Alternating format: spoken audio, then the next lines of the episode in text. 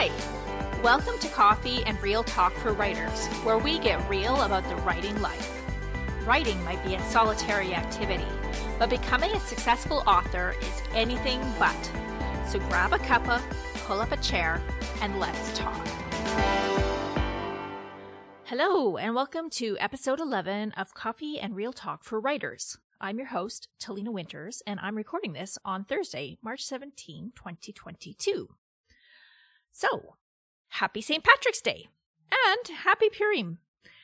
I'm only a tiny percent Irish and not at all Jewish, but both of these are amazing and powerful holidays when you learn their history. So I'm not going to go into the history of either here because that's not what this podcast is about. But if you want to know more about Purim, you can read the biblical book of Esther, which you can find just about anywhere, probably with a Google search.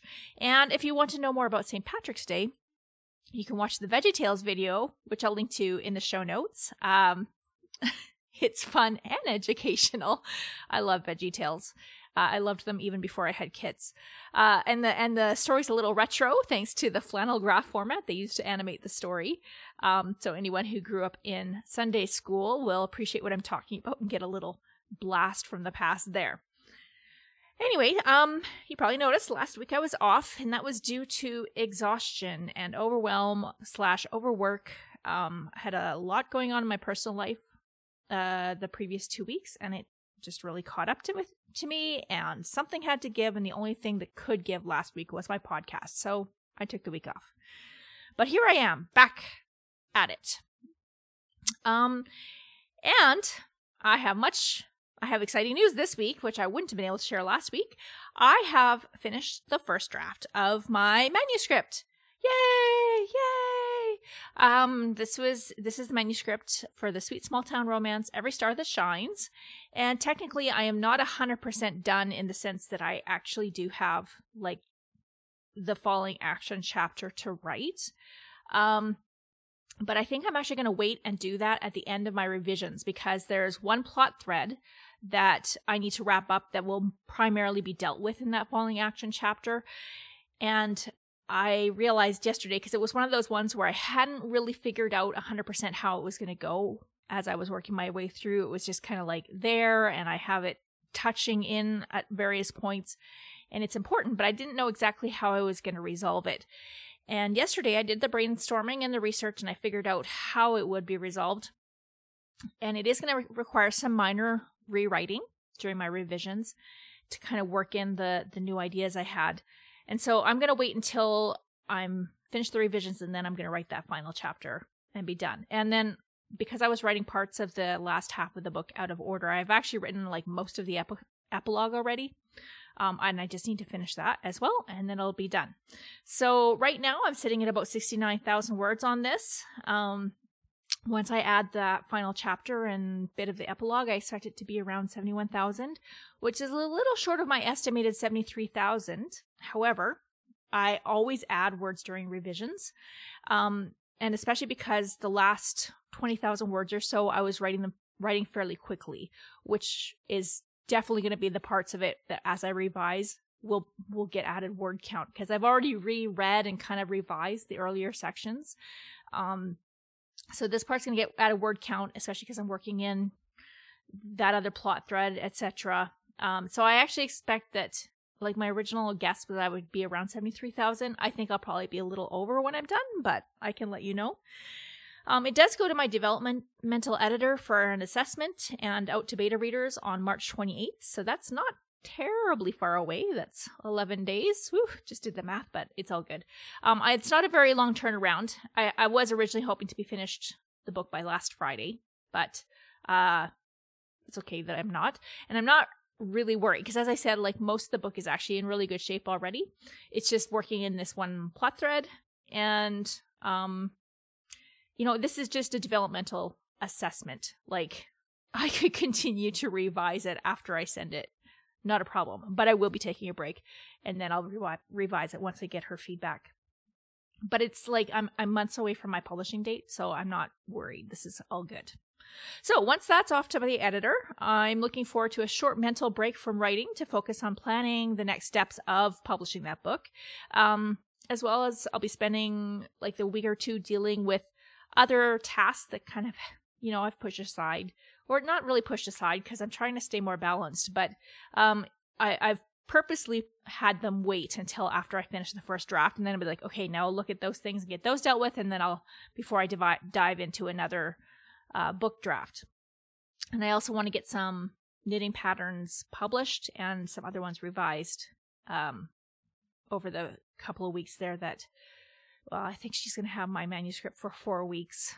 I didn't exactly look at my schedule uh, just before I did this, but mentally I, I'm kind of thinking I'll, I'll take a couple weeks to do these other things and then I'll probably start brainstorming or outlining the next novel. Um, one of the other tasks that I've kind of had on hold a little bit is overhauling my welcome email sequences. And that's actually uh, for my readers as well as my knitting clients. Um, it's been over an e- over a year since I set them up because I moved to a new email provider in uh, January of 2021. And now that I'm saying that, actually, I think it might have been two years. So I think it was actually January of 2020 I, I moved to the new provider. I forgot to go check. But whatever. Point is, it's time for an overhaul. I've got new books to make sure that are highlighted in the welcome sequence for my readers. And I've also got some new ideas of ways to make them more effective and serve my readers better, and also to weed out um, people who are only there for freebies before they get into my main list better, etc. Um, a lot of these ideas, I mean, I gleaned them over time, but of course, Tammi Labrecque just published Newsletter Ninja 2, which I mentioned, I think, uh, last time. And uh, it's primarily focused on reader magnets, but it did kind of tweak some things in my brain. And I do want to look at my reader magnets as well. So that's something else I'll be doing before I dive back into my next manuscript. So now that I think about it, that whole month my manuscript is with my editor might be full, but part of that will probably be um, creating a, a reader magnet or two because I do have some ideas that I want to look at. I've just been waiting to decide what to do about them until I have time to give it dedicated attention, if you know what I mean. Um, and then uh, as far as marketing is concerned, I have a book blog tour for the Undine's Tear starting next Wednesday. I've never done this before. I organized this through Goddess Fish Promotions, which was recommended on one of the Facebook book groups I'm part of. Uh, I wasn't quite sure what to expect. I ended up signing up for what's called the Name Before the Masses tour, I think. It's an eight week tour where it's actually like you get at least one blog uh guest guest I'm not saying this well. Uh, yeah, like one guest post per week um, on these various blogs, and I had it in my head somehow that if there was, because it was at, at least eight, right? So I had it in my head that if there were more, the tour would last longer, and I was wrong. it turns out I actually have two stops, I think, on almost every week of the tour. Um, not quite every week because I think there's there's 13 stops altogether, but they just doubled them up on on the on some of the weeks. And so because I'm actually creating original content for most of these, it I there turned out to be 11 of them that I actually have to create posts for, which surprised me a little bit. Fortunately, I, I do have a little bit of extra time time right now to think about that um, and get those made because I wasn't expecting that. Uh, but that's also going to be a, a fun creative challenge for me too, because each blog post asked slightly different things for the most part. And fortunately, uh, like three of them, four of them, uh, yeah, something like that. A few of them were are just like, no, we're just going to read the book and review it, so I don't have to do any work for that. Which, oh, thank goodness. Anyways, um, yeah, so I did create a. There's a post on my Winter's Day in blog that has the stops and the links and there are prizes of a hardback copy of Undine's Tear and the Sphinx's Heart that um, there'll be a random drawing for for everyone that comments on the blog post, I believe. Um, that Goddess Fish is running that, but I'll be mailing that out. So if you are interested in picking up a copy of those for free, you could go check out the blog tour. All right, so in the last couple weeks, there have been some really amazing podcast episodes that I've listened to, and that I just wanted to share a few of them. And uh, they kind of relate to my topic of the week, which is about uh, feedback from editors. So, actually, before we get into that, I just want to read. Um, I had a my question of the week from episode 10 was if you've been affected by the stresses of the world or just the natural stresses of life, what are the useful practices? Sorry, what are useful practices to help you adapt in your business or in life? And my wonderful regular commenter, Brenna Bailey Davies, uh, replied and said, I think maintaining balance on a regular basis helps me adapt. I'm not always good at it, but I try to stay grounded by getting enough sleep, eating what my body needs, resting when I need to, doing yoga, meditating, reading for fun, etc. Even if everything else is stressful and cha- changing, I can rely on the basics to help keep me centered.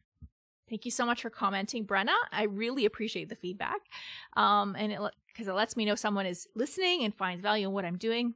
And I also took a page out of Brenna's book last week when I decided to take the week off of podcasting because I needed the rest. So uh, yeah, I think that's great advice.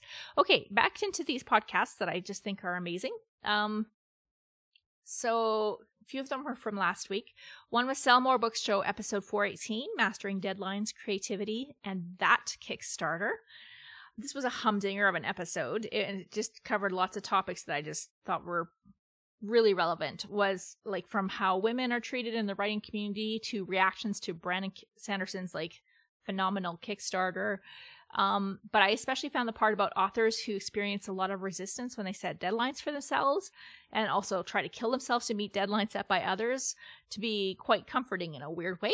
Um, and also a good kick in the pants. It was just like, oh, good, it's not just me because I do struggle when I, I, I will kill myself to meet deadlines for other people, and I will struggle with forcing myself to meet deadlines for myself because I'm usually overpacking my schedule honestly if that's happening. So um but i i don't know. I i've also just been i don't give myself enough grace to account for uh other stresses in life i think. I'm getting better at it but it's always a process. Okay and kobo writing life podcast episode number 286 writing female friendships with Anat Deracine. I don't remember if I am pronouncing her name correctly. But this was an amazing, amazing interview. Um, I just love this entire episode. Anat talks so much more about. Uh, she talks about so much more than just the title topic about writing female friendships. She talks about how to take feedback and criticism from editors, how to give yourself room to write, how growing up in Saudi Arabia helped her recognize the ridiculousness of the rules that are also imposed in the West. Like, we look at the restrictions on women there, and because she grew up so restricted and was then came to a point where she realized how how those rules weren't didn't really apply to her in a sense. And you have to listen to the episode to understand fully what she means by this. Uh, but like when she came to the west then she was able to also look at the rules imposed by the west and think well also these don't apply to me. Um, the, to just to see how superficial they were in a way so I re- recommend any author, but especially new authors, go listen to this episode and take notes. And I think I'm actually going to listen to the episode again and also take notes because there were just there was just a lot of wisdom in there. Okay, six figure eth- authors had episode 123, which was dealing with criticism as an author. And again, there was like a real um, theme last week, it seems, about uh, how to deal with criticism and and I felt so strongly about it that I'm actually going to be talking about that in today's episode. However, I do recommend that you go listen to this episode. I wish all my clients would listen to it. Um, I love listening to the three different perspectives offered by Jo and Lindsay and Andrea. And I am going to go into my own additional thoughts in a minute. And then just this week, uh, the Rebel Author podcast with Sacha Black had episode 129, Save the Cat Writes a Novel, which was an interview with Jessica Brody, the author of the book Save the Cat Writes a Novel. And if you've never heard of the Save the Cat series, um, the original one was about writing screenplays, but they're basically structure books. And Jessica Brody then wrote the one specifically for authors for writing a novel. And full confession, I haven't actually read either of these yet. Um, they're on my kind of like I want to read list. Uh, but um, I've heard enough like tangential references to them in the community and just in, in craft classes and stuff like that. I have a pretty good idea what they include, even even down to some of the terms they use for the different parts of the story structure. And I'm a story structure nerd, so I got an awful lot out of this episode. Um, and I'm actually, because of it, moving that book, Save the Cat Writes a Novel, way up my reading list because uh, there was stuff in there that I was like, oh, I never thought of thinking of it that way before. And I, as I said, I'm a structure nerd, so I'm like, okay, now I have to, I have to know more. Um, and eventually, I would like to write my own book about story structure uh, using the methods I've worked out. Because a lot of the ways that I think about story, I have figured out on my own just from analyzing stories and having to fix my own books. And then I now use those methods when I'm working with other authors. Uh, so it'd be really awesome to have a book that I could say, okay, here, read this. This is this is the thing you need to to understand. Um, but I didn't start from nothing. Uh, obviously, um, I and I do owe a great deal to the writers and teachers who got me started in understanding story structure. And I just want to make sure I understand who else, uh, like what other people are teaching before I write my own book because I because there's kind of like all this like general knowledge out there that I know has been gleaned from all these other sources over the years. First of all, I want to make sure that I'm not infringing on like like basically reinventing the wheel, right? And rewriting something that somebody else has already written um or saying it too closely to how they would have said it kind of thing. On on the same token or maybe on the other hand, I'm not sure which. Um I kind of want to write a book that just synthesizes all the different ways of thinking about story structure because this is actually something that's a gift of mine is being able to see all the very diverse seemingly diverse uh, ways of thinking about structure like three act structure and hero's journey and um, like romancing the beat is one that i've read already um, and all these different things and looking at them and i just kind of see how they all overlay on each other and how all the different parts of the structure actually just line up and they're just like different ways of talking about the same thing. And uh, I have come to discover that not everyone is able to do that. like I can kind of just seamless, seamlessly just pull on terms based on whatever story I'm using that I seems to fit the best. But I, you know, like I inherently understand like that the the dark night of the soul is the same as the black moment is the same as the uh, i can't even remember what else is used um but like all these different things like they're all just different names for the same point in a story uh, but not everybody does and i think it i think it would be helpful to have this kind of a book added to the canon, but I'm not really sure. So if you think that that's something that would be helpful for you, um, like leave a comment and let me know because I'm kind of curious to see if if there's even a need for this. Like, um, I think there might be, but again, hard to tell. Okay, so going on to my thoughts about taking criticism and working with editors. So, any author who has sent their manuscript to a professional editor likely knows that gut wrenching terror you get the moment you hit send on the email. For me, I've experienced huge doses of imposter syndrome both after sending a manuscript off for critique and after receiving it back. I think this is pretty common. Uh, so far, this still happens almost every time I, I do this, and it's like not my first rodeo, okay? now that I'm also an editor, I wished more authors realized how nerve wracking giving feedback can be from the editor side. Um, so like I I called the short the short title of this episode is what editors wish authors knew, but it's actually what editors wish authors knew about working with editors. This is not some something about all the different things that editors wish authors knew about writing. Okay, this is about how to work with editors. So, um, especially like okay so like giving giving feedback can be really nerve-wracking and especially if you're a developmental or line editor because you're literally going in and changing an author's words. And this is something we do with fear and trembling but also um, like i tell my clients like everything that i do is in service to the story. Now as much as an editor does their best um, every editor just like every author is at a different place on their career journey journey and maybe has different capabilities of communicating well uh, even though editors are generally very good communicators.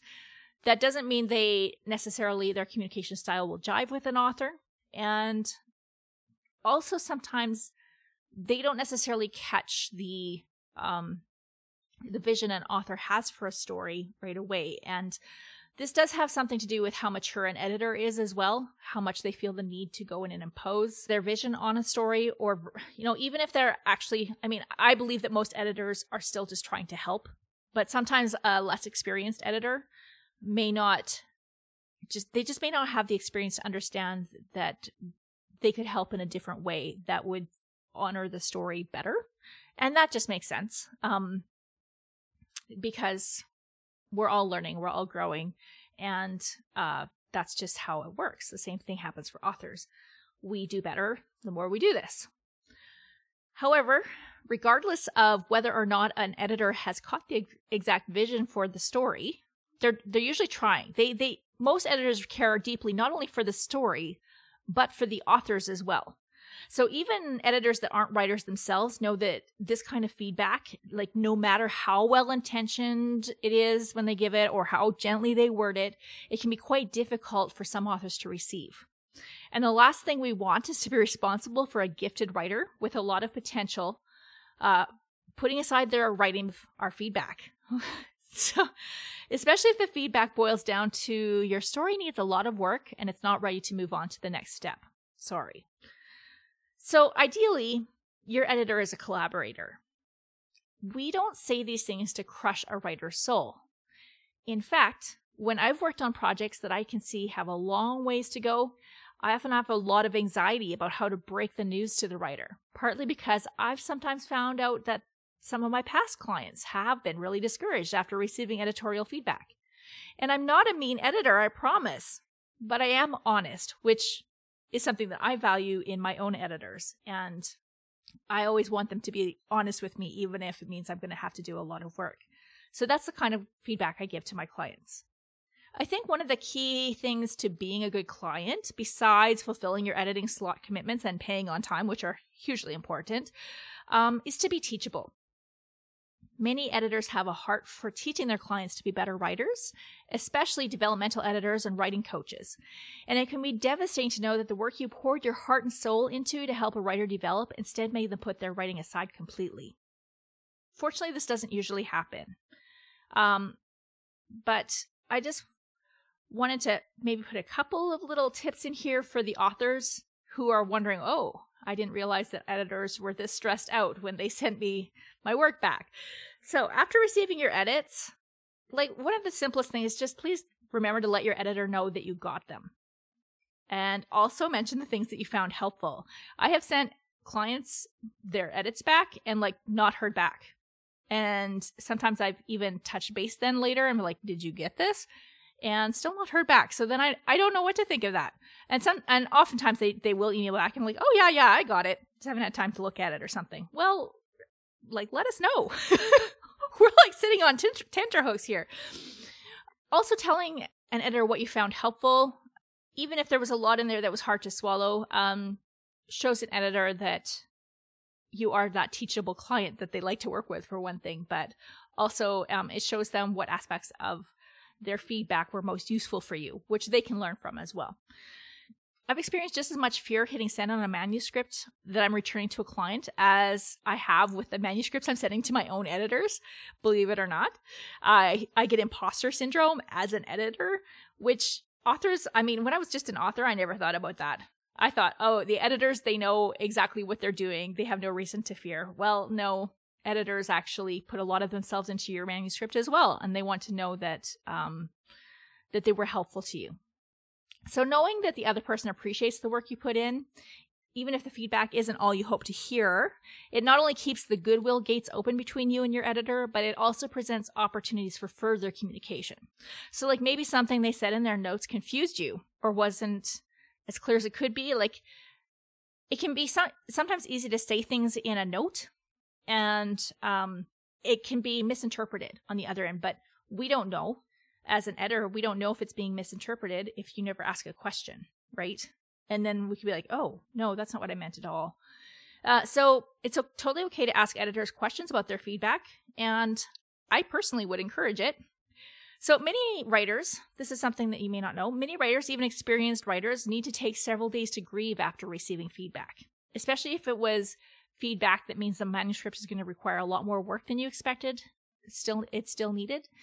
And so that can be a little hard to take. When you're first starting out, you don't know that, and it can be easy to mix up and muddle those feelings of grief and thinking, like, and just being angry, and then to respond in anger at that time. Don't do that. take those days to grieve, then go back and reread the feedback again because I for for me personally at least, oftentimes after I've taken that grieving time and then I've gone back and I looked at the feedback again, um, what seemed kind of like an insurmountable problem the first time I read the feedback, uh, in the meantime, my brain has actually come up with a pretty simple solution that it it will be not as difficult to implement as I as I think.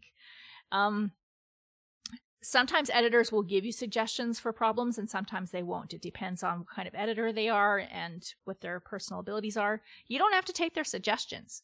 Uh, but you do need to address the problems that they point out because that's the reason you hired them, right?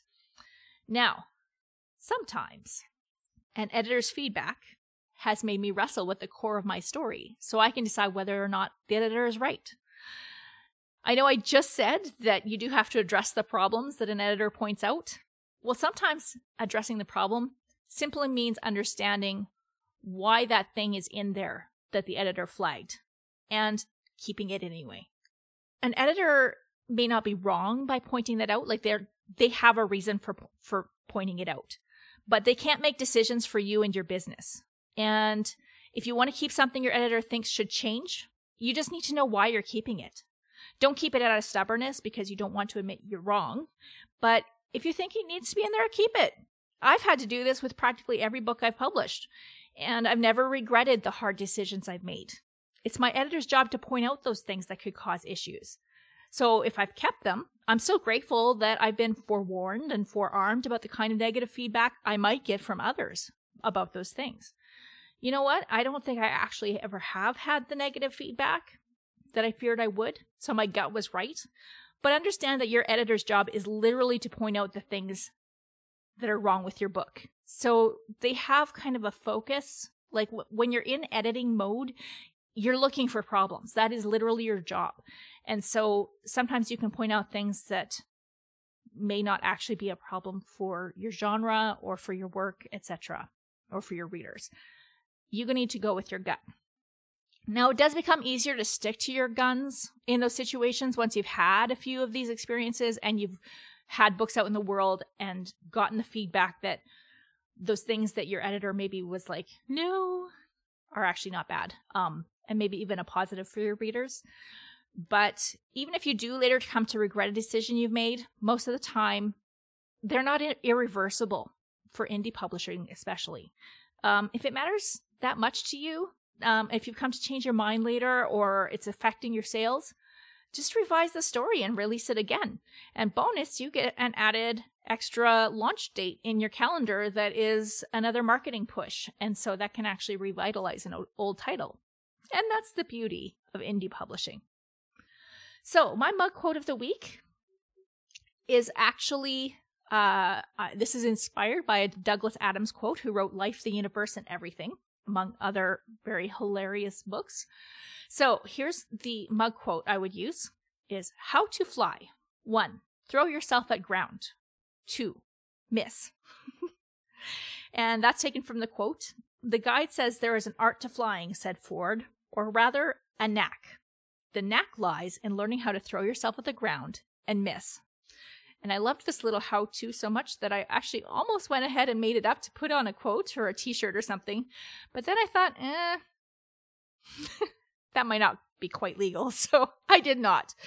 However, I did feel like this um, instruction about learning how to fly is a little bit like learning how to take feedback on our work.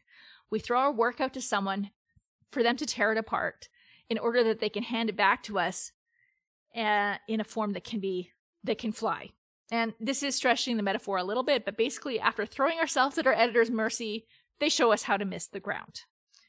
And I think that that is kind of a, a little bit of a quirky way of looking at the editor writer relationship, but more truth than, than you think at first. Anyway, uh, question of the week this week is Was there a time you disagreed with an editor's recommendations? And are you glad you did? Or do you regret it? you can you don't have to tell us if you regretted it, but I'm I'm just curious to hear other people's experiences. And so, thank you so much for um, listening this week, and I hope you have a great writing week, and maybe go do something green today. I don't I don't know. do whatever you do on on these holidays. Um, and thanks for having coffee with me. Coffee and Real Talk for Writers has been produced by Talina Winters. The music for this podcast was written by Josh Rickard of joshrickardmusic.com. You can find episode show notes, leave a comment, subscribe, or, if you're feeling generous, buy me a coffee at talinawinters.com slash podcast. And be sure to leave a review on the podcatcher of your choice. Tell your friends to come by too. The kettle's always on. So until next time, I hope you keep writing and keep it real. Thanks for listening. Bye.